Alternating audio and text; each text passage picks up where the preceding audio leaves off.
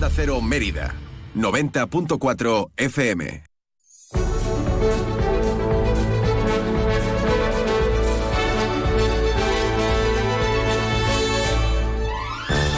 Más de uno Mérida. Inma Pineda. Onda Cero.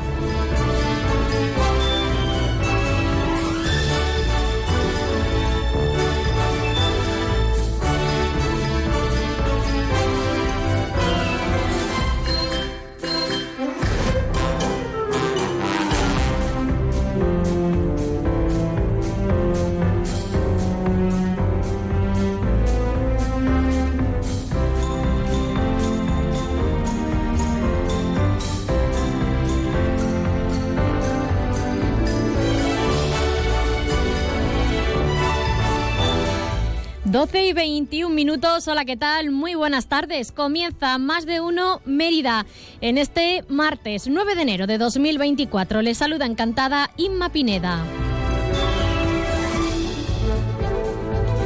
Más empleo, más inversión y menos deuda. Ese es el balance a cierre de 2023 que ha realizado hoy el alcalde Antonio Rodríguez Osuna en un desayuno informativo con los medios de comunicación. Y por cierto, al alcalde. Lo vamos a tener hoy en el programa en Más de Uno Mérida, en directo, a partir de la 1 y 10 del mediodía, precisamente para hablar de esto, de todo lo que ha acontecido en el último año.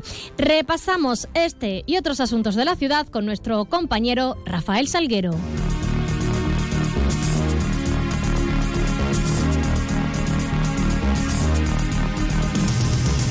Rafa, ¿qué tal? Uy, a ver ahora, a ver. No veía la luz encendida yo, digo, no sé, me ha saludado, yo he dicho hola. Si no se enciende la luz, los micros están apagados. Sí, correcto. Se puede haber fundido la bombilla, que también pasa a veces. Bueno, eso ha pasado alguna vez. Ha pasado alguna vez, pero, sí.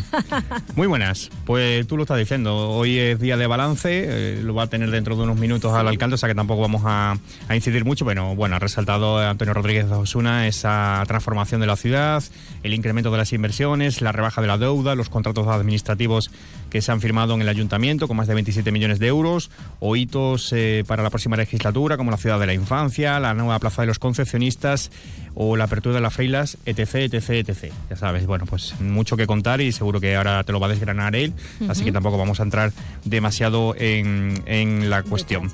En página de sucesos, dos heridos en accidente laboral en las últimas horas en Mérida. Un trabajador de 46 años se encuentra herido grave, otro de 41 menos grave como consecuencia de una caída de altura que sufrían ayer lunes en un accidente laboral que tuvo lugar en la carretera de Valverde. El herido grave sufre politraumatismos y el menos grave un trauma craneal y ambos fueron derivados al hospital eh, de Mérida. Además, no fue el único siniestro laboral, no en Mérida, pero hubo también un hombre herido de 51 años en Quintana de la Serena que fue trasladado al hospital de Dominito Villanueva, así que bueno, pues precaución y guardar todas esas medidas de seguridad en el trabajo que es, eh, que es fundamental, no solo lo de los virus respiratorios y esas cosas, también hay que tener cuidado dónde se ponen los pies, por decirlo de, de, algún modo. Sí, bueno, tú me pones la papelera de tu mesa ahí justo al lado y muchas veces como vaya con prisa, me la pones ahí para que me caiga. Y apago la luz y cierro la persiana para que sea de noche y, y te entalles. Es prevención de riesgos laborales. dar la espinilla justo, que es un sitio muy doloroso. Otros asuntos, pues el juzgado de Mérida ha citado a declarar en calidad de investigados el alcalde de Mérida y al director del consorcio por el derribo del convento de las concepcionistas. La decisión del juzgado es consecuencia de la, de la, denuncia interpuesta por Fondenex por el derribo total del convento y de parte de la iglesia del mismo del siglo XVI. Esto es lo que dice Fondenex. El alcalde de Mérida sabemos que ha negado la mayor, dice que no tiene ningún tipo de conocimiento al respecto, así que bueno, pues esa es la, esa es la situación. Y viene una acción solidaria, el Mérida, que va a regalar una entrada de preferencia para su partido del próximo fin de semana contra el Recreativo de Granada a todas las personas que acudan a una colecta de sangre que se va a realizar este próximo jueves. Será de 5 de la tarde a 7 en la sede de servicios sociales del ayuntamiento, que está ubicado, ya saben, en el fondo norte del Estadio Romano. Y una fecha, porque hoy martes, justo hoy, finaliza el plazo de presentación de trabajos para el concurso del cartel anunciador del Carnaval Romano de Mérida. El viernes también finaliza, en este caso, el plazo para todas las personas que se deseen apuntar al jurado del concurso de, de agrupaciones. Yo no sé si tú te vas a apuntar de, de jurado. No tengo pensado. Pues debería. ¿Por qué? Porque tú eres una experta, hombre. Yo soy una experta, pero es que tengo mis preferidas. Ah, Eso bueno. no sé, no sé si puedo no ser. eres objetiva totalmente. Exacto, ¿no? yo no sé si puedo ser objetiva. Sí, sí. No sé si en la base te pone el porcentaje de subjetivismo y de objetivismo que hay que tener para, el mismo. Es complicado. Bueno, Rafa, nada más, ¿no? A partir de las dos menos... Mucho, mucho más, pero lo contamos ah, bueno, eso te iba a decir, digo, si no, ahora me quedas a mí sin tiempo. luego te escuchamos en tiempo de información local. Venga, hasta luego. Hasta luego, chao.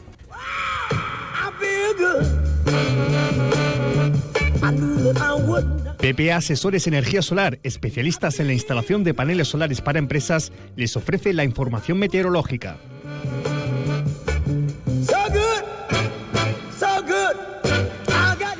Pocas novedades en cuanto al tiempo porque la tónica de hoy, la jornada de hoy es muy similar a la del día de ayer, pero vamos a ampliar toda la información meteorológica con la Agencia Estatal de Meteorología. ¿Qué tal? Buenas tardes. Buenas tardes. Durante esta tarde en Extremadura hay probabilidad de lluvias débiles al final del día, que serán más probables en el sur de la comunidad. El cielo estará nuboso cubierto. Las temperaturas se mantienen con pocos cambios. Espera hoy una máxima de 11 grados en Badajoz y Mérida, 9 en Cáceres. El viento será de intensidad floja de componente este. Mañana no se descartan las precipitaciones débiles más probables en el norte de la comunidad. La cota nieve bajará hasta los 1000 metros. El cielo estará nuboso y no se descarta algún banco de niebla por la mañana. Las temperaturas diurnas suben ligeramente, máximas mañana de 15 grados en Badajoz, 14 en Mérida, 12 en Cáceres. Las mínimas bajan ligeramente, registrándose heladas débiles dispersas, 5 en Badajoz y Mérida, 4 en Cáceres. En cuanto al viento, será de intensidad floja de dirección variable, tendiendo al oeste con alguna racha fuerte. Es una información de la Agencia Estatal de Meteorología. ¿Estás buscando una solución de energía solar para tu empresa? En PPA Asesores Energía Solar somos especialistas en la instalación de paneles solares para empresas. Con nuestros contratos PPA podrás disfrutar de energía solar sin realizar ninguna inversión inicial. No esperes más. Ponte en contacto con nosotros y te asesoraremos sin compromiso sobre la mejor solución para tu empresa.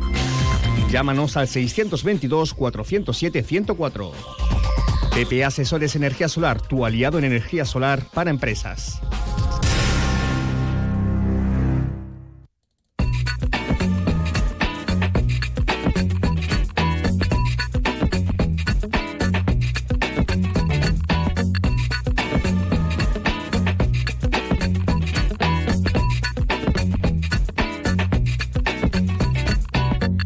Tenemos en el programa de hoy? Bueno, pues se lo venimos anunciando desde que hemos arrancado. A partir de la 1 y 10 nos acompañará el alcalde de la ciudad, Antonio Rodríguez Osuna, para repasar con él, bueno, pues todo lo que ha dado de sí, hacer ese balance del año 2023. Pero antes de eso, vamos a hablar de bueno de, tema eh, preventivo, sobre todo por el tema de la gripe A que estamos teniendo ahora, del COVID, de todos esos virus que, que está teniendo casi todo el mundo y lo vamos a hacer en el espacio de salud y bienestar de la parafarmacia Elisa de Tem. Y también hablaremos de las radios escolares. Y solo queda recordarles que estamos en las redes sociales. Because you know I'm all about that bass, about that bass, no trouble. I'm all about that bass, about that bass, no trouble. I'm all about that bass, about that bass, no trouble. I'm all about that bass, about that bass, bass, bass, bass. ¿Cómo pueden informarse de lo que ocurre en la capital extremeña? Pues bien, escuchándonos a esta hora en directo o también a través de nuestras redes sociales. Onda Cero Mérida está en Twitter, en X y también en Facebook. Por otro lado, tenemos página web www.ondacero.es. Buscan la emisora de Mérida y ahí también encontrarán todas las noticias de la ciudad y podrán escuchar todos los programas de esta casa. Por ejemplo, si ayer lunes se perdieron la tertulia de del Mérida que dirige nuestro compañero David Cerrato, bueno, pues ahí en nuestra página web pueden escucharla. Y estamos en Instagram con el espacio de cada viernes de nuestra colaboradora Cristina Franco, arroba tendencias en la onda.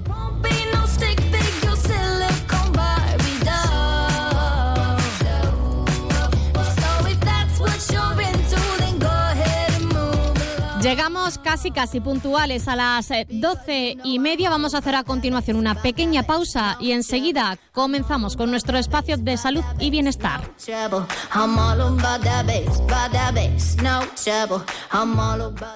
Mami, papi, quiero que me lleves a Clínica Diana. ¿Por qué, hijo mío? ¿Te pasa algo? No me pasa nada. Pero mí me ha dicho que allí hay unos superhéroes que te dicen cómo tener poderes y ser más fuertes. ¿Superhéroes? Sí, se llama Capitán Pedriata. Llévame a Clínica Diana. Clínica Diana también la Clínica de los Niños y sin lista de espera en Reina Sofía 34 924 31 12 16 Mérida. Atención. Llega la bajada de temperaturas y en Centro Comercial Cámara estamos preparados con todos los productos para la calefacción. Cualquier solución para el confort de tu vivienda como puede ser la leña y el pellet. Visita nuestras instalaciones en Mérida, en la carretera nacional 630, cafetería con menús diarios. Elige bien, elige cámara. Si elegir es ahorrar for you, ahorra eligiendo 3x2 en más de 3.500 productos, como las pastas clásicas gallo de 675 gramos. Comprando dos, la tercera te sale gratis. Hasta el 15 de enero en Carrefour, Carrefour Market y Carrefour.es. Carrefour, aquí poder elegir es poder ahorrar. ¿Necesitas una autocaravana para tus vacaciones? Ven a Autocaravanas Miriam. Y si necesitas una furgo por horas, ven a Merifurgo. Porque somos la mejor solución de movilidad. Tenemos furgones por horas y autocaravanas para alquilar, comprar, reparar y mejorar para tus vacaciones. Como siempre en el Polígono El Prado de Mérida, Autocaravanas Miriam y Merifurgo. Muévete con libertad. Inicia el año renovando tu hogar con Muebles Ávila. Descubre nuestras nuevas colecciones y aprovecha los precios increíbles. Calidad, estilo y ahorro en cada rincón de tu casa, con transporte y montaje gratis y 12 meses sin intereses. Y ahora rebajas en colchones flex de hasta el 60%. Muebles Ávila, la mayor tienda de muebles de Extremadura en carretera Villanueva Don Benito o en mueblesávila.es. Muebles Ávila, desde 1981, siempre a tu lado. Más de uno Mérida. Inma Pineda, Onda Cero.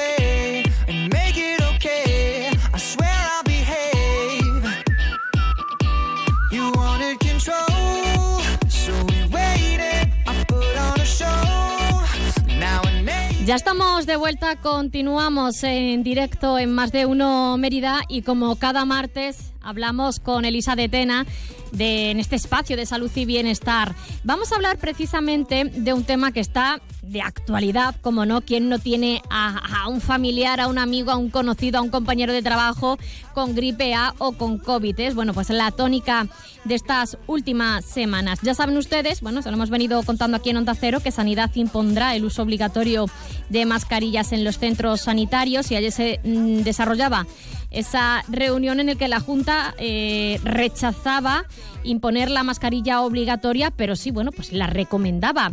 Vamos a hablar de este asunto con Elisa de Tena, de la parafarmacia Elisa de Tena. Elisa, ¿qué tal? Buenas tardes.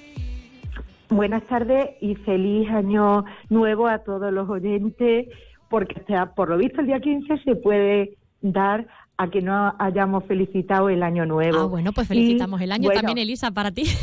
felicito.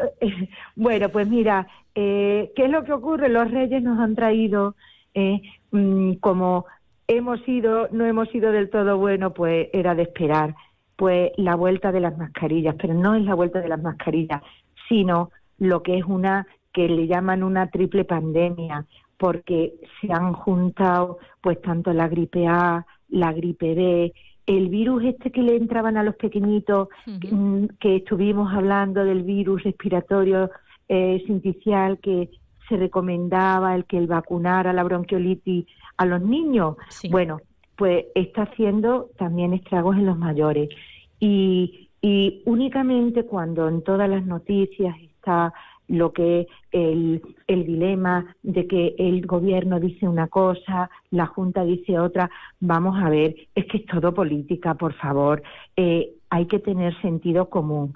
Se nos ha olvidado que hemos estado, eh, y perdonad que dé un poco mi opinión personal, en una pandemia, que ha habido muchísimas muertes, que ha habido una cantidad que estamos viendo de efectos luego colaterales a la gente que ha pasado COVID tremendo y llega ahora la, mm, en la época, el invierno, que es el clima ideal, la temperatura y la humedad ideal para estos virus respiratorios. Y que de la gripe también fallece todos los años muchísima gente, Elisa, que parece que, que de gripe no muere nadie.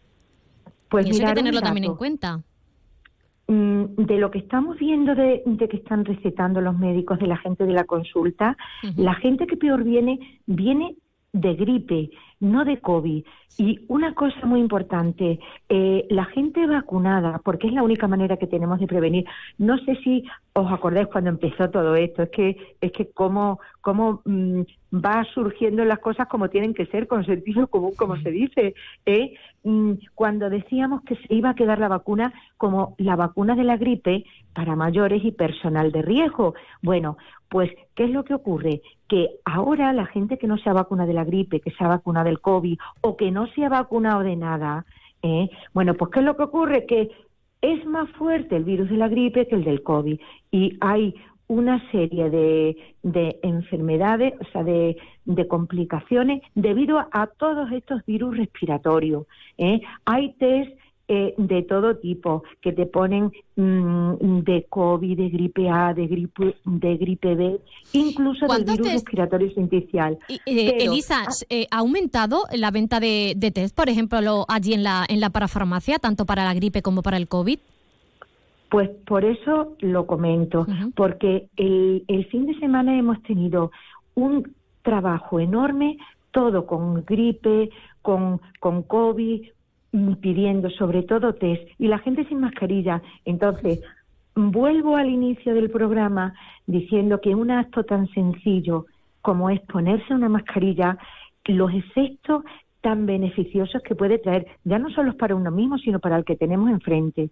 En, eh, en cuanto a la gente que no esté vacunada, que por favor que se vacune, que lo consulte con su médico de cabecera, porque es la única manera que tenemos de prevenirlo, de prevenirlo a nivel inmunológico. Ahora, hay actos tan sencillos y que se nos han olvidado y que son tan beneficiosos por la cantidad de infecciones que se van a prevenir, que es el hecho de ponerse la mascarilla y de la higiene de mano. Y bueno, y como todos sabes, en los, en los centros, en, en los sitios cerrados, el mantener un poco la ventilación, no tanto, si son tres, tres normas, tres normas básicas. Y por supuesto el sentido común. El sentido común es que cuando tú estás resfriado, cuando tienes un virus respiratorio, gripe, COVID, constipado, resfriado, lo que tú quieras, ¿eh? Mm, estamos liberando a nivel aéreo todo. Entonces, pensando en los demás, por favor, con la mascarilla. Me da igual que sean centros de salud, que sean farmacias. En centros de salud, por supuesto, que lo veo obligatorio.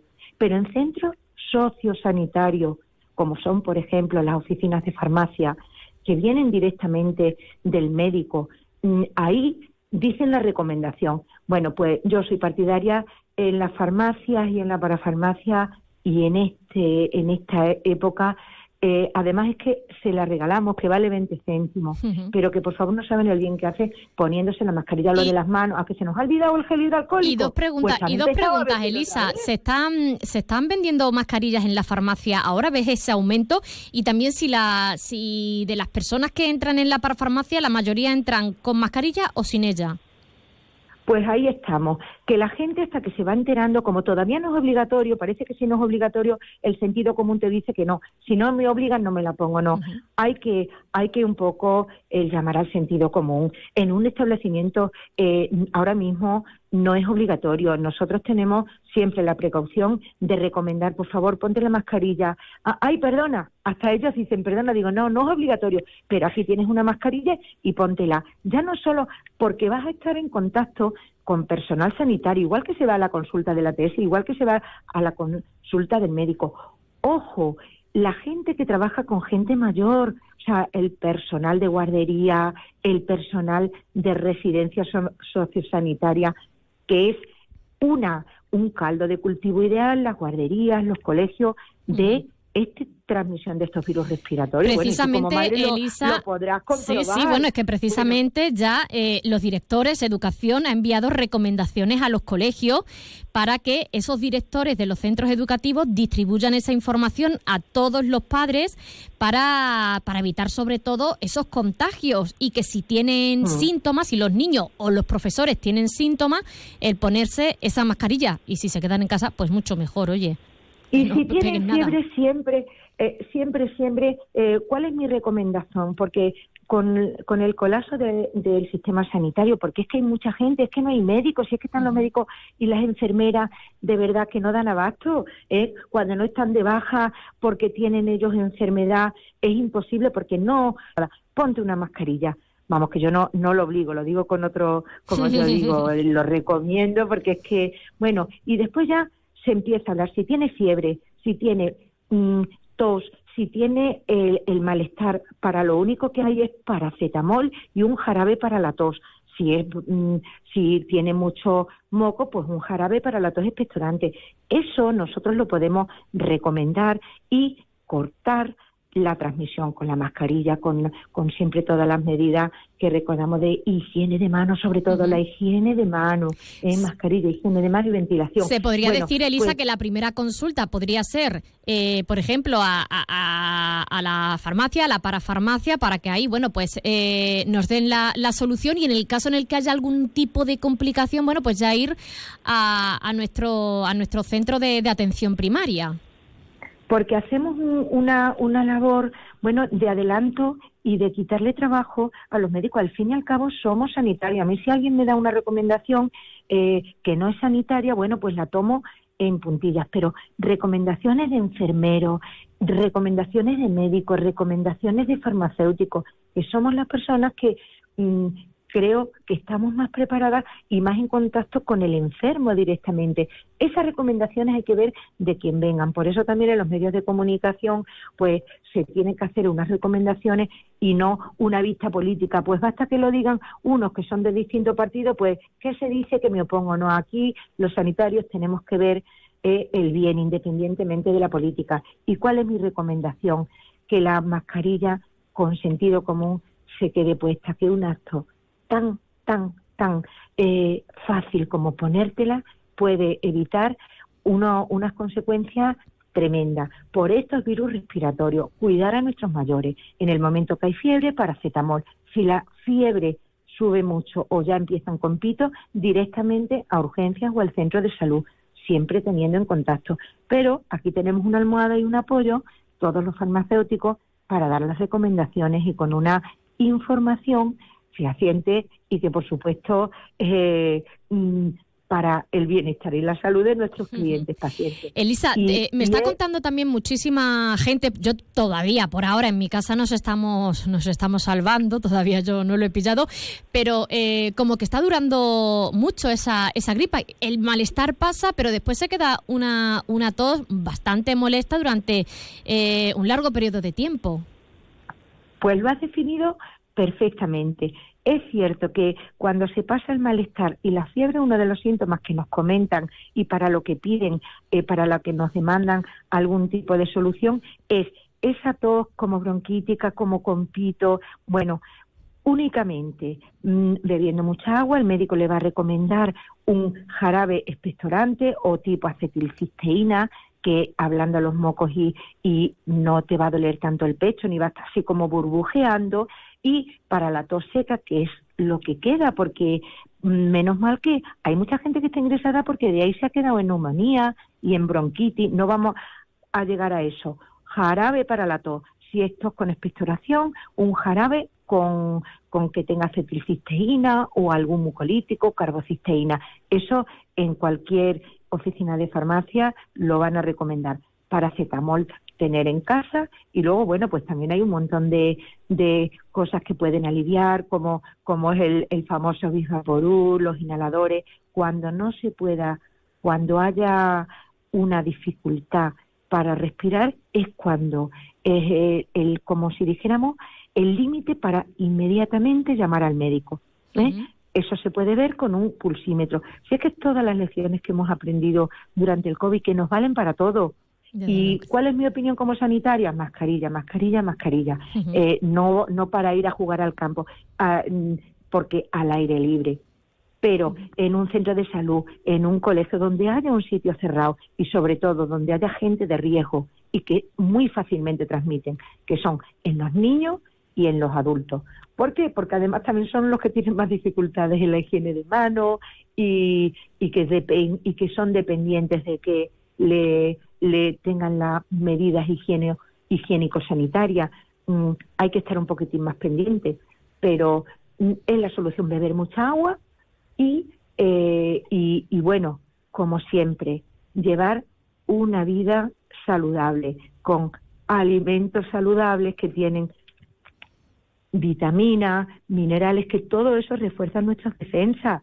Porque también acordaros, el COVID, porque a unas personas le coge, eh, aquí dicen, madre mía, estoy malísima y sin embargo yo me he librado. Bueno, es que las defensas tuyas son distintas y las defensas no las tenemos que trabajar.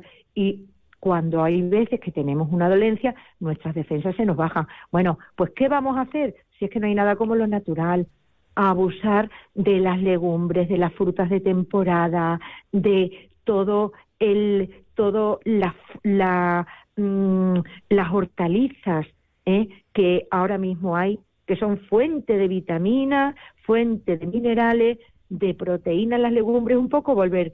Todos esos son probióticos, prebióticos que nos aumentan las defensas.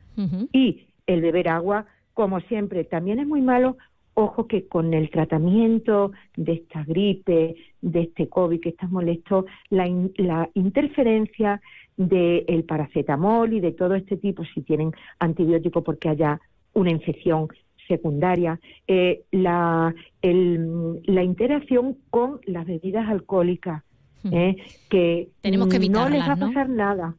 Mm, evitarla mientras que estamos tomando un tratamiento. No va, no te va a dar un yuyu porque te tome con una, con un aumentine porque tengas infección respiratoria mm, diagnosticada y, tratada por el médico, eh, una caña. No, pero lo que ocurre es que sí que puede disminuir la acción del antibiótico, que lo que hace es esa, esa pequeña interacción. Pero eh, por lo demás, mm, tiene que seguir el consejo del médico. Es que el médico no te va a decir, es que no puedes beber, es que no puedes fumar, es que no, es que eso ya lo sabemos, eso lo da por hecho. Bueno, pues eso lo da el sentido común. Tomamos nota de todas estas recomendaciones, Elisa, que yo creo que las conoce todo el mundo, pero no viene bien, no viene nunca mal recordarlas, el tema de la buena alimentación para reforzar las defensas y también, bueno, eh, el uso de las mascarillas, eh, del gel hidroalcohólico, de la ventilación para evitar, bueno, pues este, estos virus que, que nos están acechando ahora mismo. Elisa, nos quedamos sin tiempo. Muchísimas gracias como siempre y a pasar buena semanita. Buena semana y esperemos que no suba el aumento porque la verdad es que las cifras son un poco, un poco escandalosas. Estamos en tiempo, estamos en invierno y para eso estamos los sanitarios, para ayudar a combatir este tipo de dolencias. Bueno, pues recomendamos a nuestros oyentes que si tienen algún tipo de dudas se acerquen a la parafarmacia Elisa de Tena, que allí, bueno, pues todos los profesionales, bueno, pues le atenderán de la mejor manera. Elisa, lo dicho, muchísimas gracias. Hasta la próxima. Hasta la próxima y a ver si podemos dar otras noticias más de otros temas que no sean lo que ahora nos preocupa. Pero que tomen las precauciones y póntela la mascarilla sí o sí. Lo digan los de Madrid, lo diga el gobierno, es una recomendación sanitaria en la que nos protegemos todos y ganamos todos, ¿eh? por muy poco coste. Elisa, queda claro. Un abrazo enorme. Hasta la próxima. Un abrazo y a cuidarse. Chao. Feliz semana. Bueno, pues con esta recomendación llegamos a las 12 y 49 minutos. Vamos a hacer a continuación una pequeña pausa y enseguida estamos de vuelta.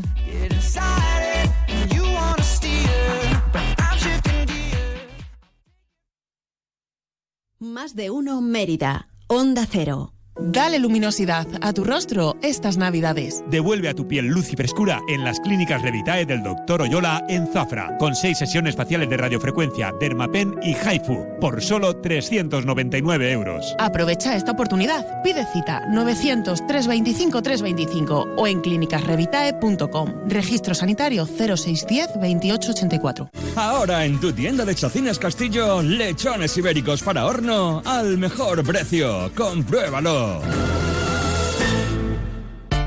Descubre la satisfacción de conocer el espacio de parafarmacia más completo en el centro de Mérida. Parafarmacia Lisa de Tena, medicina natural, puericultura y alimentación infantil. Higiene personal, ortopedia y ayudas técnicas para nuestros mayores. Y en cosmética contamos con los laboratorios más exclusivos en dermofarmacia. Además, somos especialistas en tratamientos de acné, caída del cabello, manchas del rostro, pieles atópicas y cuidados podológicos. Para Farmacia Lisa de Tena, abierto todos los días del año, sábados, domingos y festivos incluidos. En Calderón de la Barca 1, las cuatro esquinas. Vuelta a la rutina y vuelta a lo de siempre. A la tradición, a la calidad y al placer de saborear una de nuestras mejores piezas ibéricas.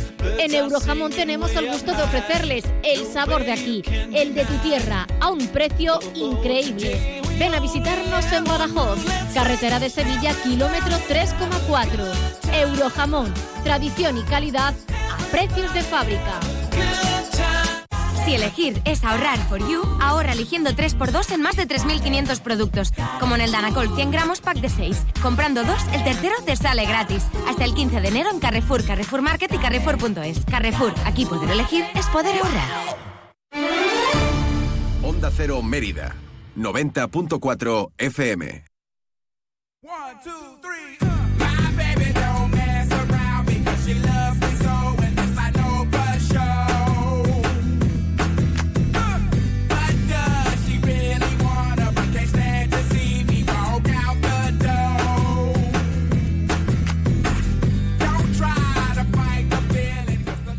Vamos a hablar a continuación de un tema que, bueno, que nosotros conocemos mucho, como es la radio.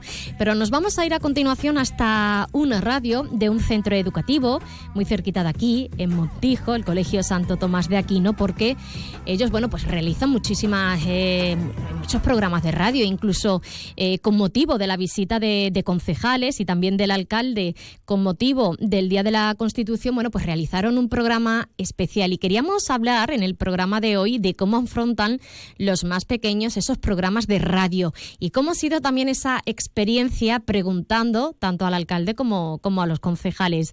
Y por eso vamos a hablar con la directora de este centro educativo, a la que tenemos ya al otro lado del teléfono, al María Ángeles, a la que vamos a saludar a continuación. María Ángeles, ¿qué tal? Buenas tardes. Hola, buenas tardes. Bueno, y supongo que, que, esta experiencia también para los más pequeños fue también especial, ¿no es? Porque es algo a lo que quizás eh, no hayan afrontado nunca en su vida, el entrevistar a, a, un alcalde y el estar allí con los concejales y con el propio alcalde de, de Montijo. Pues sí, la verdad que es la primera vez que tenemos invitados eh, sí que realizamos bastantes programas, pero es la primera vez que, el, el, alcalde y los concejales acuden a una entrevista en nuestra radio. El Cole Habla, que así se llama nuestra emisora. Ellos realizan habitualmente, como dices, eh, programas de radio, ¿no? ¿Cómo afrontan, cómo hacen esa gestión de los programas? Cuéntanos. Bueno, pues la radio, la verdad que al principio, pues empezaron a utilizarla, sobre todo nuestro centro tiene las tres etapas, infantil, primaria y secundaria, uh -huh. y sí que los mayores, los de secundaria, pues preparaban sus programas, son programas mmm, realmente eh, de investigación en las que comparten curiosidades y demás, pero los más pequeñitos, pues mmm, empezaron a utilizarlo por primera vez el año pasado eh, ellos preparamos en clase, se hace como una lluvia de ideas, de preguntas y las más curiosas, la, las más comunes, pues al final son las que llevamos a nuestros programas. Eh, ¿Cuáles son esas preguntas, las, las, más curiosas que realizaban tanto al alcalde de Montijo, Javier Cienfuegos, como a los concejales, eh, también de cara a las fechas de navideña? A traer carbón eh, y la verdad que eh, fue muy divertido porque incluso eh, algunos alumnos de infantil decían, eh, bueno, ¿te gusta la Navidad? No, eh, le preguntaban al alcalde. Y él decía, sí, sí, a mí me gusta todo lo que tenga que ver con la Navidad. Y, y algunos decían, pues a mí como no nieva, no te creas que me gusta mucho. Entonces, la verdad que sí que fue fue bastante emotiva la, la entrevista. Eh, vamos a escuchar, si te parece, un fragmento de, de lo que fue esa entrevista, María Ángeles. Perfecto. Hoy se acerca la Navidad. ¿Está todo preparado para recibir a los Reyes Magos? Sí, ya tiene toda la concejala de festejo y cultura, tiene ya todo preparado para cuando llegue Papá Noel y los Reyes Magos.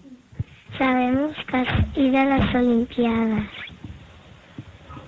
¿A qué edad empezaste a hacer deporte? Pues yo empecé haciendo deporte a los tres años. He hecho judo, tenis, fútbol y ahora hago atletismo. Y empecé haciendo atletismo a los 14. O sea que tú has empezado antes que yo. ¿Te veremos los próximos juegos? Pues lo voy a intentar. Estoy un poco fastidiado de la espalda y estoy un poquillo lesionado, pero bueno, vamos a ver si lo intentamos y estamos allí. ¿Qué más te gusta de la Navidad, Javi? Me gusta todo. Todo lo que tenga que ver con la Navidad me gusta. Desde las carrozas, a los regalos, a los polvorones, a todo lo que tenga que ver con la Navidad me encanta. Bueno, pues hay calidad. Algunos los tenemos que, que fichar aquí para Onda Cero, ¿eh? porque hay algunos que ya, ya, apuntan, ya apuntan manera. ¿Qué significa eh, el utilizar la radio en los centros educativos? ¿Qué aporta para eh, los niños y las niñas de los colegios? Mm, yo creo que es una, una herramienta fabulosa porque ellos, lo primero es la, eh, la ilusión con la que ellos trabajan en, en equipo, en clase, preparando esas preguntas, eh, compartiendo pues experiencias, porque al final cada uno va contando lo que le ha sucedido o lo que pueden hacer. Eh, también eh, mm, el, el, el hablar en público, que muchas veces nos cuesta trabajo eh, hablar en público y ellos pierden como ese miedo a, escénico a- al hablar en público. Es una herramienta fabulosa tanto para lengua como para cualquier asignatura, porque en realidad nosotros tocamos un montón de temas, no tienen por qué ser solamente cosas de las clases de lengua, se utilizan para cualquier otra en cualquier otro área. Y bueno, y ya para finalizar, ¿cómo han arrancado el curso después de, de estas Navidades? Hoy vienen un poco cansados todavía, dice que no les apetece, pero pero la verdad que mm, se ponen al día enseguida. Eh, están ahora mismo estamos en el en la bueno hace un momento estábamos en, la- en la hora del recreo, estaban ya bueno mm, súper contentos de volver a ver a los amigos y de compartir todo lo que han vivido pues en estas Navidades, lo que le han traído los Reyes, Papá Noel, en fin, súper bien. Bueno, pues a ver si hacen un programa también, bueno, contando que le han traído las- los reyes y cómo han sido estas Sí, sí. fechas navideñas que, que han pasado. María Ángeles, muchísimas gracias por habernos acompañado y bueno, eh, os damos también la enhorabuena a- al Colegio Santo Tomás de Aquino de, de Montijo, ¿no? Por realizar estos, este tipo de proyecto como, como es la radio, porque al final eh, el futuro de la radio está también en esos centros educativos, eh, enseñarles desde pequeño lo que es la radio, el aficionar a, a escuchar radio y también, bueno, cómo no, a hacerla, como por ejemplo muchos hacen, hacen después cuando son mayores, cuando estudian eh, la carrera universitaria. Muchísimas gracias por habernos acompañado. Gracias a vosotros y quiero ya aprovechar desde luego para darle la- las gracias tanto al alcalde como a los concejales, ya que vinieron me- cinco personas que dejaron todo de lado para venir a echar una mañana, un ratito estupendo con nosotros y de verdad agradecemos enormemente su colaboración. Eso es de agradecer también. Hasta la próxima. Muchas gracias. Adiós. Un saludo.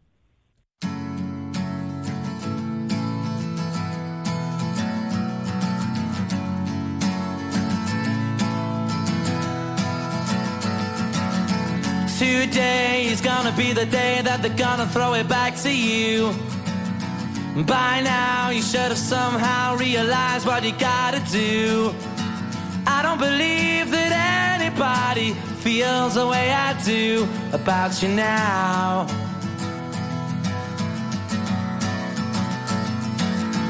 Backbeat, the word is on the street that the fire in your heart is out. I'm sure you've heard it all before, but you never. Llegamos de esta manera a la una del mediodía. Vamos a hacer ahora una pequeña pausa para escuchar la actualidad informativa de Onda Cero y también la de nuestra comunidad autónoma. Volvemos en más de uno Mérida en unos minutos con el alcalde de la ciudad, Antonio Rodríguez Osuna. Les espero.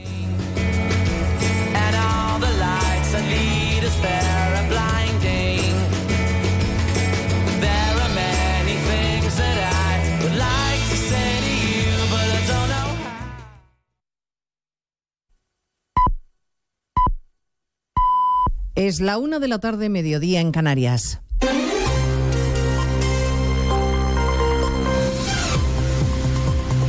Noticias en Onda Cero.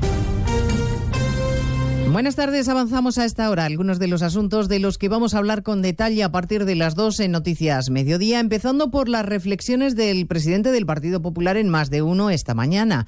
Núñez Feijo ha dicho que no va a salvar a Sánchez de su primer fracaso parlamentario, salvo que el gobierno cumpla las peticiones del Partido Popular. La cuenta atrás para la convalidación de los tres primeros decretos del gobierno en el Parlamento se agota y el líder del PP mantiene sus condiciones para ahorrarle la derrota a un presidente sin respaldo político ni apoyo social.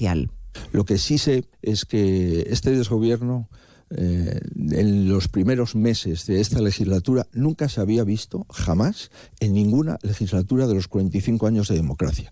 Nunca un gobierno y nunca un presidente, después de tomar posesión, tiene menor respaldo social, tiene menor respeto en el ámbito de eh, sus socios y nunca un presidente ha hecho ridículo en tan poco tiempo. Anuncia Feijo que si caen los decretos presentará iniciativas parlamentarias para salvar la parte positiva que puedan tener.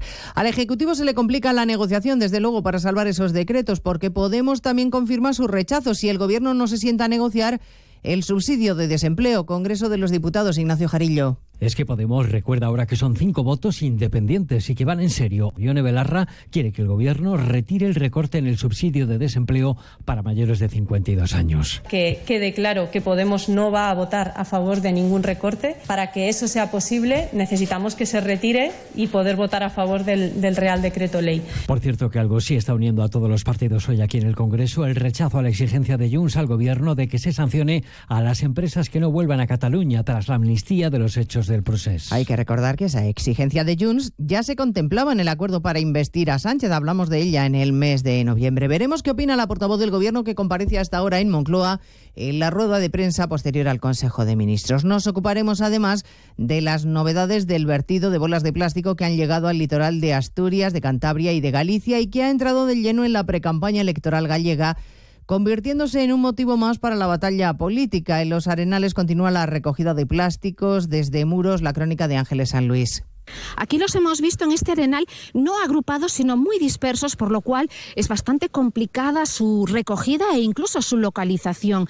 Eh, son ínfimos, mucho más pequeños que eh, una moneda de un céntimo. Ahora mismo en esta playa está trabajando un grupo de cinco voluntarios de la propia cofradía de Noia. Están muy preocupados en esta ría. La campaña marisquera fue catastrófica y temen el impacto de estos peles que además dicen no saben cuándo van a dejar de llegar. Mascarillas obligatorias en centros sanitarios desde mañana en nuestro país. La medida la impuso ayer la ministra de Sanidad, Mónica García, sin el consenso de los gobiernos autonómicos que hoy la critican por esa decisión. No tanto por el fondo, sino por las formas. Lo ha hecho a su llegada al Comité Ejecutivo del Partido Popular el presidente de Murcia, Fernando López Miras. Estoy tan a favor de que en episodios de picos máximos de incidencia de la gripe y el COVID se utilice obligatoriamente la mascarilla en centros médicos que en la región de Murcia lo impusimos cuando había que hacerlo, hace una semana, cuando teníamos los primeros datos de esa saturación y de esos picos máximos de incidencia de COVID y de gripe. Pero no tarde y mal, como ha hecho el Ministerio una vez que han pasado las vacaciones. En Francia, la noticia política a esta hora es el nombre del nuevo primer ministro del gobierno de Macron. Estaba en las quinielas, Gabriel Attal, el hasta ahora ministro de Educación, que se convierte en el primer ministro más joven del país con tan solo 34 años. Corresponsal Álvaro del Río. Y es de hecho el favorito de las quinielas quien ha acabado imponiéndose fiel y leal a Emmanuel Macron, una réplica del presidente, es como describen algunos a Gabriel Attal, ahora ya al frente del Ejecutivo galo tras seis meses en el Ministerio de Educación y un balance globalmente positivo. Su nombramiento se ha hecho esperar porque Macron ha tenido que vencer algunas resistencias internas que cuestionaban la autoridad del nuevo primer ministro dada su juventud. En las redes, el presidente galo destaca la energía y compromiso de Attal para acometer su política, según el comunicado del Elíseo tiene ahora la misión inmediata de componer el futuro equipo de gobierno. El traspaso de poderes con su antecesora, con Elizabeth Borne, tendrá lugar en los próximos minutos. Mínimo histórico del desempleo en la eurozona se ha situado en el 6,4%. Sin embargo, en España sigue en el doble de esa tasa. Corresponsal comunitario Jacobo de Regoyos. Las medias europeas de noviembre son buenas noticias porque el 6,4% de paro en la eurozona y un 5,9% en la Europa 27 son una décima menos que el mes anterior y además son mínimos históricos. Pero España sigue siendo el farolillo rojo que con un 11,9% tiene el doble de desempleo que las medias europeas, sigue a la cola del paro europeo. Grecia incluso se va alejando de nosotros y tiene un 27,9% de paro entre los menores de 25 años, de nuevo cerca del doble de la media de la zona euro, 14,5% además de que tenemos otra vez el paro juvenil más alto de la Unión Europea. Bueno, pues en 55 minutos hablaremos de todo esto cuando resumamos la actualidad de este martes 9 de enero. Elena Gijón, a las 2, Noticias Mediodía. Carlos Alsina entrevista a Alberto Núñez Feijó. Nos visita el presidente del Partido Popular, señor Núñez Feijó, que aquí se encuentra ya eh, presente. Buenos días, eh, presidente del PP. Muy buenos días, don Carlos. Yo vuelvo a reiterar, eh, aquí estamos más que ante un estreno del gobierno, estamos ante el desmoronamiento del desgobierno. Cada día, Carlos Alsina con los protagonistas de la actualidad en Más de Uno, programa de referencia de la radio matinal. Si quieres volver a escuchar la entrevista, entra en ondacero.es. Te mereces esta radio. Onda Cero, tu radio.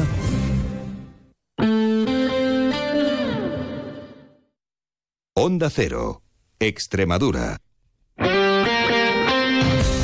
Muy buenas tardes, eh, saludos en nombre de la redacción de informativos en Onda Cero en Extremadura. Les contamos qué es noticia hasta ahora en este martes 9 de enero en Extremadura, eh, pasando por esa polémica en torno al uso de las mascarillas o no. Ya saben que el Ministerio de Sanidad va a imponer mañana miércoles el uso obligatorio para las mascarillas en centros sanitarios en toda España para igualar así la protección frente a los virus respiratorios de todos los ciudadanos. Lo subrayaba la propia eh, ministra de Sanidad, Mónica García, en una entrevista esta mañana en Antena 3. Yo creo que la medida es tan de sentido común que ya se está poniendo en marcha, o sea que ya individualmente la gente la está eh, eh, aplicando a pesar de que no haya ninguna, ninguna obligación, ¿no? Porque es de sentido común, está avalada por la ciencia y creo que, bueno, pues que eso que tiene que ver con eh, haber aprendido algo de la pandemia. 11 son las comunidades que ayer se mostraban en desacuerdo a la obligatoriedad de esta medida en el Consejo Interterritorial del Sistema Nacional de Salud. Quedaba 48 horas para intentar unificar algún tipo de postura. Sara García es la consejera extremeña de Sanidad. Con los datos que tenemos sobre la mesa, encima, el día de la, encima de la mesa, el día de hoy y escuchando a nuestros técnicos y a nuestra Dirección General de Salud Pública. En base a esos datos mantenemos nuestra recomendación en el uso de mascarillas. En el uso de mascarillas recomendamos en profesionales, lo recomendamos en pacientes que tengan síntomas, a lo largo, en, en todas las actividades que hagan a lo largo del día cuando tengan síntomas. En este sentido, además, en el pleno ordinario del próximo jueves en la Asamblea de Extremadura se instará por parte del Partido Socialista una comparecencia a la propia consejera de Sanidad, Sara García Espada, para que dé cuenta de todo lo abordado, todo lo eh, tratado en ese Consejo Interterritorial del Sistema Nacional de Salud, pero algunos de los grupos en la oposición ya calificaban de desafortunadas, cuanto menos, las palabras de la propia consejera en relación a las mascarillas. Así lo apuntaba Irene de Miguel, desde Unidas por Extremadura. Decir lo que ha dicho la consejera de Sanidad no es más que ser una irresponsable. Cuando nos acercamos a un centro de salud desbordado y vemos cómo la mayoría de la ciudadanía lleva mascarilla, entendemos que el sentido común está más en la gente de a pie que en nuestros gobernantes. Y otro punto sanitario, el SES ha aplicado el protocolo de medidas preventivas para la enfermedad meningocófica, la meningitis, a 95 personas que han tenido contacto con un menor extremeño que viajaba en un autobús a Extremadura ante la sospecha de que éste padeciera meningitis. Eh, este menor está ingresado en un hospital de Castilla-La Mancha. Además, les contamos que el Consejo de Gobierno ha acordado la adhesión a la Comunidad Autónoma de Extremadura al compartimento del FLA, del Fondo de Financiación de las Comunidades Autónomas. Conforme a este acuerdo, para el primer trimestre del 2024 le ha correspondido a la comunidad eh, extremeña un importe de algo más de 462 millones de euros.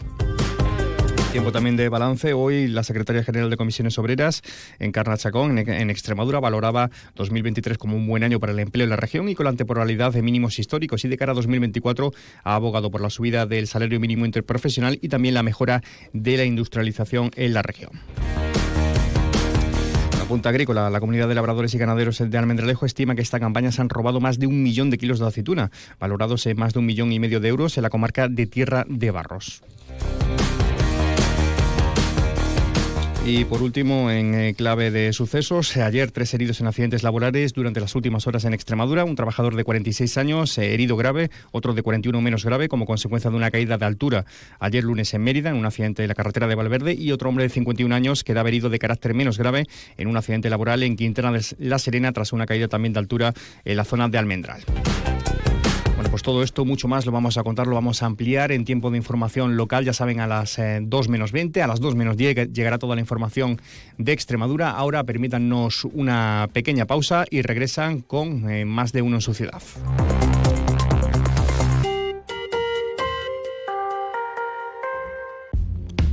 ¿Eres empresa? Fundecit, PCTEX y el Banco Mundial te invitan a las jornadas Ayudas rápidas a la financiación de la I en las pymes de Extremadura. 17 y 18 de enero en Badajoz y Cáceres, con enfoque práctico y asesoramiento adaptado a las necesidades de tu empresa. Ahora innovar en la pyme es más ágil, más rápido y más fácil que nunca. Inscríbete en oficinaparaLainnovación.es, campaña financiada por la Unión Europea. Jamón de bellota 100% ibérico denominación de origen protegida de esa de Extremadura. Cada cerdo de 2 a 4 hectáreas de dehesa, cada jamón de 3 a 4 años de curación. Los servicios técnicos se pesan e identifican cada cerdo, controlando la alimentación exclusiva a base de bellota y hierbas y supervisando todas las fases del proceso de elaboración artesanal ratificado con la contraetiqueta final del Consejo Regulador. Jamón 100% ibérico de esa de Extremadura el ibérico de la mayor dehesa del mundo. Cofinanciado por la Unión Europea y la Junta de Extremadura. Onda Cero, Extremadura.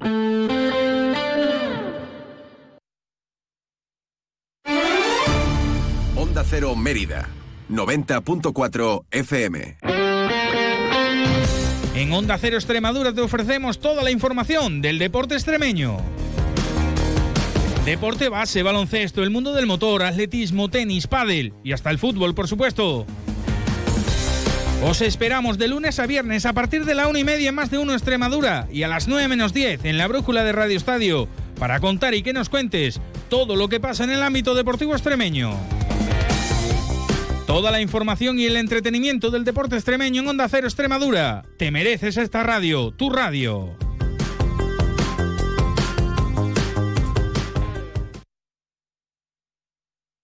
Más información, más participación, más contenido. Hay más de una razón para que prefieras Onda Cero.es. En Onda Cero.es tienes la radio en directo, la actualidad y las noticias al momento.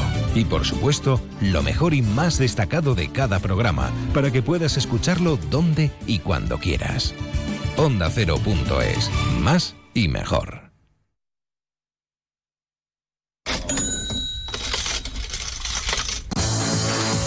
Los martes en Onda Cero Extremadura tienen una cita con la economía, la calculadora, la tertulia económica de Onda Cero Extremadura. Seguirá subiendo la inflación y los tipos de interés. ¿Cómo afectará esto a nuestra comunidad? Nos interesamos además por los datos del desempleo en la región y por los principales proyectos que están en marcha en Extremadura. Cada semana analizamos la actualidad económica de nuestra comunidad. Los martes de 2 y media a 3 de la tarde en Onda Cero Extremadura. Te mereces esta radio. Onda Cero, tu radio.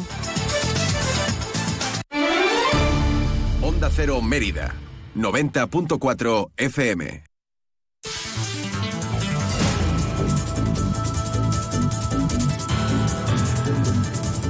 Más de uno Mérida. Inma Pineda, Onda Cero.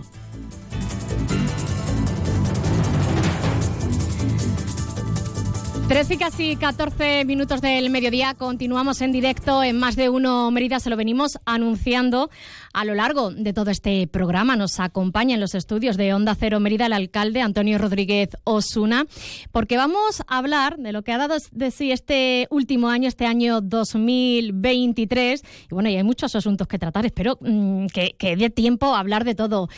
Antonio Rodríguez Osuna, alcalde de Mérida. ¿Qué tal, alcalde? Muy buenas tardes. Buenas tardes, gracias por, por invitarme. Y feliz año que dicen que bueno que hasta el 15 o hasta mediados de mes podemos todavía felicitar el año. ¿eh? hay, que hacerlo, hay que hacerlo, que, además es gratis y cuesta. bueno, eh, esta mañana bueno se hacía balance a los medios de comunicación de lo que ha sido el año 2023, un año 2023 en lo que bueno eh, eh, se hablaba de, empleo, de servicios sociales, también de, de, inversiones. Y voy a empezar por esta página, si te parece, si le parece bien, la página de inversiones, porque hemos visto a lo largo del 2023 una Mérida en obras eh, debido a, los proyectos tan ambiciosos que se están desarrollando en la ciudad. Bueno, la verdad es que sí, el, 2023 ha sido un año eh, exitoso en cuanto a inversión de obra pública. Eh, daba un dato, yo creo que es significativo que ha habido más de 385 contratos en la, en la ciudad de Mérida, es decir, 385 licitaciones y proyectos de inversiones en obra pública, de compra y contratos de suministro, que han supuesto casi 24 millones de euros. Es una auténtica eh, barbaridad, una inversión tan directa y tan importante como la del ayuntamiento. Pero es que además hemos tenido, a pesar de las dificultades de, la inflación, de, la crisis de precios provocada por la guerra de Ucrania, eh, de los costes energéticos, a pesar de que hemos tenido elecciones municipales y hemos tenido también elecciones eh, nacionales, a pesar de todo eso, este, el ayuntamiento ha seguido realizando una gestión positiva y exitosa que ha permitido bueno, pues que muchísimos de los proyectos que estaban en marcha, fondos europeos, proyectos de remanente o incluso proyectos del presupuesto hayan seguido adelante. ¿no? Muchísimas obras, como bien dice. Ahora estamos terminando Graciano y John que terminará en, en este mes de enero. Eh, se terminó la plataforma única de Félix Valverdelillo. Eh, numerosos proyectos y ejecuciones ya adjudicadas, como el Museo de la Historia de la Ciudad de Mérida, eh, distintas obras en distintas plazas y barriadas, instalaciones deportivas, nuevos servicios públicos, etcétera, etcétera. A pesar de las dificultades, ha sido un buen año para Mérida y pensando sobre todo en las familias y los empresarios también. ¿eh? porque mm, como me gusta recordar, en este año 2023 el ayuntamiento ha gastado un millón de euros directamente en ayuda a los empresarios que han, de las que se han beneficiado más de 800 empresarios de Mérida, en las que hemos ayudado a paliar esa crisis energética que ha aparecido en este 2023, como digo, por motivo de, de, la crisis provocada por la guerra de Ucrania. Y todo esto lo hemos hecho, bueno, pues, pues con el presupuesto municipal y con un esfuerzo eh, muy importante y trabajo y sacrificio de un gobierno que está pendiente fundamentalmente de lo más importante que son las personas. Y esa va a ser la tónica también de 2024. 2024 eh, va camino de, superar esas expectativas. Hablaba, por ejemplo, en expectativas de, datos interesantes, casi un millón de personas, de turistas ha, habido en el año 2023. Son muchos muchos turistas, hablamos de 400.000 personas, más de 400.000 personas. En ¿Cuántos eran antes de la pandemia? No sé si también rozaba el, millón de visitantes. El millón de visitantes rozó también en 2019, es decir, estamos superando esos datos del 2019 en el año históricamente mejor. ¿no? Eh, hablamos de más de 400.000 entradas vendidas en el consorcio, eh, más de 180.000 eh, personas en el Museo Nacional del Arte Romano, de más de 90.000 personas en Merita Lúdica, de nuestra Semana Santa Interés Turístico Internacional, los festivales de teatro y el Stone, el Festival de Flamenco, en fin una, una agenda, como me gusta decir, eh, que ha posibilitado desestacionalizar el turismo y hacer que todo el año, desde Navidades eh, hasta, hasta el final de año, pues hayamos tenido eh, unos muy buenos datos, no solamente turísticos, sino también económicos. los empresarios recordaban ahora la Federación de, de FEBARE y el resto de empresarios de, de la hostelería, que ha sido un año récord histórico, el mejor en los últimos 25 años. Algo bien se habrá hecho para que ellos puedan hacer esta valoración, que son los que generan empleo, generan oportunidades, la empresa es la que en definitiva crea eh, bienestar en la ciudad de Mérida. Mm.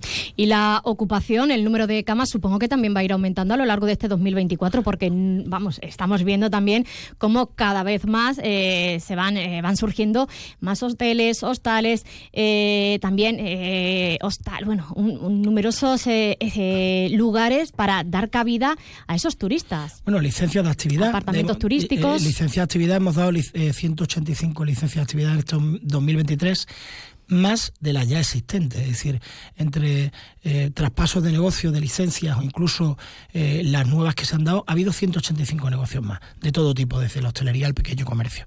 Eso significa que Mérida está creciendo económicamente. Hay datos que son inapelables, lo daba hoy, eh, estamos en, más de 60.700 habitantes, a punto de llegar a los 61.000 habitantes, en datos de padrón a 1 de enero del 2024, y, y todos los datos económicos, el desempleo, desempleo este diciembre hemos cerrado eh, con, con 5.030 desempleados. Hablamos que es una cifra histórica que nunca se había visto en Mérida. cuando yo entré en el 2015, para que la gente haga una comparativa, había 7.600 desempleados esto creciendo el padrón, creciendo la población activa, es como se hace verdaderamente la comparación. Por tanto, bueno, eh, eh, hay un, trabajo eh, hecho y realizado muy importante, pero también hay nuevas oportunidades que van a venir con más de 30 millones de euros de inversión en este año 2024. ¿no? Estamos muy comprometidos con la ejecución de todos los fondos europeos, la ejecución de remanente y con el presupuesto más grande de la historia de Mérida, más de 60 millones de euros de presupuesto que esperamos que van a poderse invertir en, mejoras y prestación de servicios públicos. ¿Qué servicios públicos, que mejora, supongo que van a continuar eh, con la plataforma única, bueno, la de la Rambla empezará eh, dentro de poquito, también, bueno, pues eh, otras inversiones y otros proyectos que van a ver la luz este año. Sí, bueno, me gustaría aprovechar los micrófonos de Onda Cero para mandar un mensaje a todos los que son vecinos de la zona centro de Rambla Santulalia, de, de Suárez Omonte y de calles aledañas, ¿no?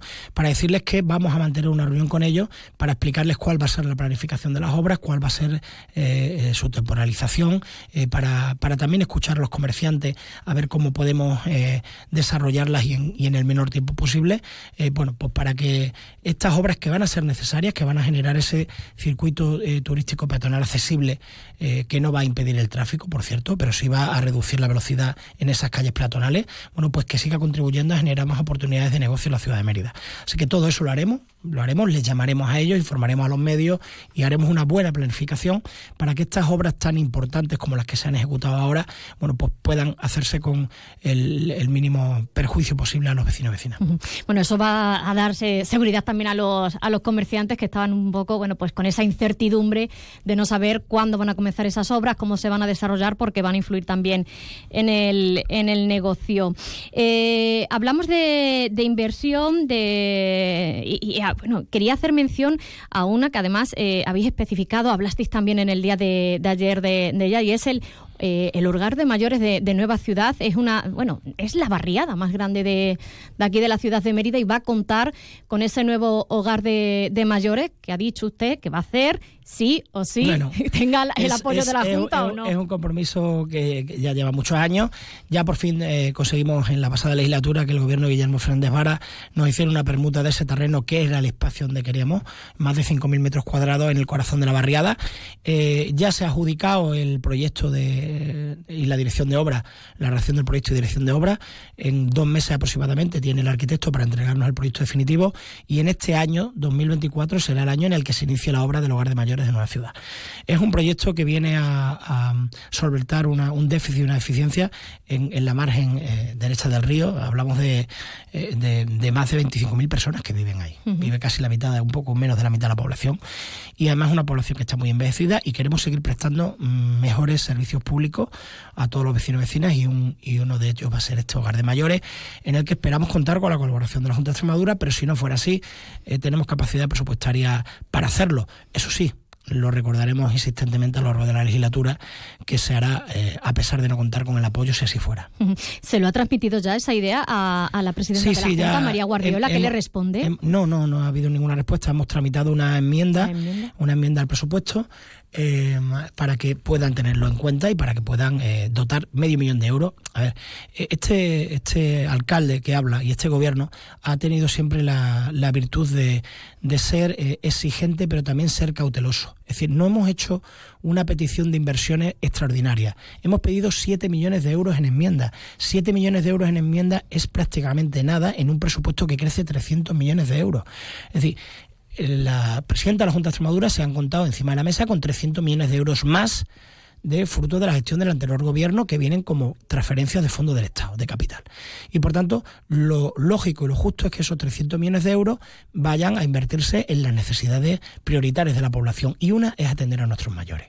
Y esa debe ser una política de cualquier gobierno, atender a las personas mayores. Y por eso hemos hecho distintas enmiendas como esa, por ejemplo. ¿no? Por cierto, ¿cuál es su relación con la, con la presidenta? Bueno, bien, cordial, ¿no? Yo, yo no me llevo bien con nadie. O sea, tengo la, la virtud, la ventaja de, de, saber eh, eh, que las relaciones humanas y personales no tienen nada que ver con, la, con las relaciones de trabajo y, bueno, las amistades las lleva uno fuera de, de la política siempre.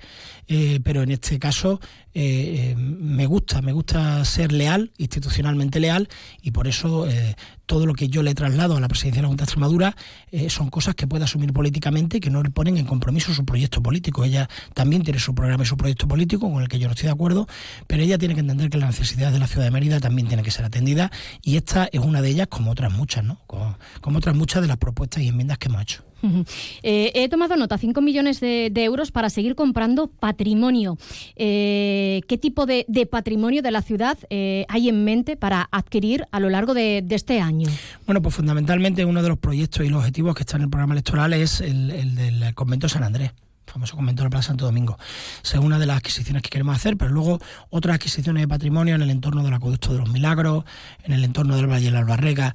La idea es un poco aprovechar para seguir recuperando espacios para la ciudad, como hicimos con las concepcionistas, comprando el convento a las hermanas, o como hemos hecho con otras eh, muchas parcelas, con el Hernán Cortés, ¿eh? una, cuestión eh, enquistada y endémica que ya por fin vamos a resolver en esa ciudad de la infancia, en esos 17.000 metros cuadrados de juegos infantiles. Va a ser la zona de juegos infantiles más grande de Extremadura. Por tanto, y además de una característica envidiable. Y, bueno, pues eso vamos a seguir haciendo, recuperando espacios para la ciudadanía, comprándolos y haciendo de esta ciudad una ciudad más cómoda y amable.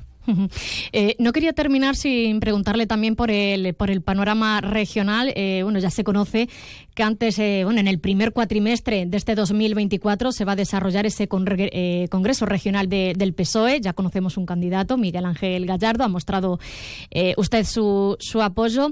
No sé si, si conoces más nombres. suena también el nombre de, de una mujer, cacereña. Eh, no sé si tiene más información sobre este asunto, alcalde. No, eh, la única información es la que se da a conocer la opinión pública, ¿no? Porque eh, que es la que se es contrastada y es verdad que la, cuando alguien muestra su, intención, yo quiero agradecer a Miguel Ángel Gallardo su valentía, su coraje de decidir salir de esa zona de confort que supone ser presidente de la Diputación, que supone ser alcalde durante seis legislaturas eh, alcalde de Villanueva con mayoría absoluta y por tanto eh, primero es agradecerle el esfuerzo y el compromiso para liderar un nuevo proyecto político en Extremadura. Y segundo el mensaje que nosotros tenemos que mandar es el de la unidad de un partido que tiene que sacar del ostracismo a, este gobierno. Es que este gobierno de la Junta de Extremadura de PP y Vox es un gobierno inestable y es inestable y la inestabilidad eh, provoca eh, reticencias en el futuro crecimiento económico de la región. Eso es básico. Nadie va a un sitio a invertir en el que hay inestabilidad. Y por tanto nosotros que creemos que el Partido Socialista es un factor eh, importante de cambio en Extremadura y recuperar ese gobierno va a ser el objetivo desde, desde el minuto uno, recuperar el gobierno de la Junta de Extremadura y devolver un proyecto ilusionante a la región. Mm, pero creo que usted que se van a presentar más nombres, ¿no? Bueno, no lo tengo ni idea. Esto al final lo que creo que debemos hacer es, bueno, pues cuando uno lo diga, pues entonces podremos opinar, pero claro, opinar sobre eh, entelequias que no se conocen no y además que no puedo opinar porque no tengo conocimiento de verdad de que vaya a haber alguna otra candidatura. En cualquier caso, este partido tiene una ventaja. Eh, hemos tenido con Guillermo Fernández Vara siendo presidente de la Junta de Extremadura y mayoría absoluta y teniendo mayoría absoluta una primaria con tres candidatos y no pasó nada. Volvimos a ganar las elecciones. Por tanto, no es algo que influya el que haya más candidatos o no. Es un signo de fortaleza democrática y si hay más candidaturas, pues se votará y después de ahí a trabajar para recuperar el gobierno de la Junta. Alcalde, nos quedamos sin, sin tiempo. Bueno, eh, quería preguntarle muchas más cosas, pero mm, se nos acaban los minutos, así que bueno, ya, ya hablaremos tranquilamente en otro programa. Puedo venir toda la semana si queréis. tomo nota, tomo nota. ¿eh? cada vez que queráis algo, vengo sin problema, encantado a, esta maravillosa casa de Onda Cero. Tomamos nota, alcalde. Muchísimas gracias por habernos acompañado en los estudios de Onda Cero Mérida. Y bueno, se, se viene un 2024 apasionante y ambicioso. Muchísimas gracias. Buena semana. buena semana.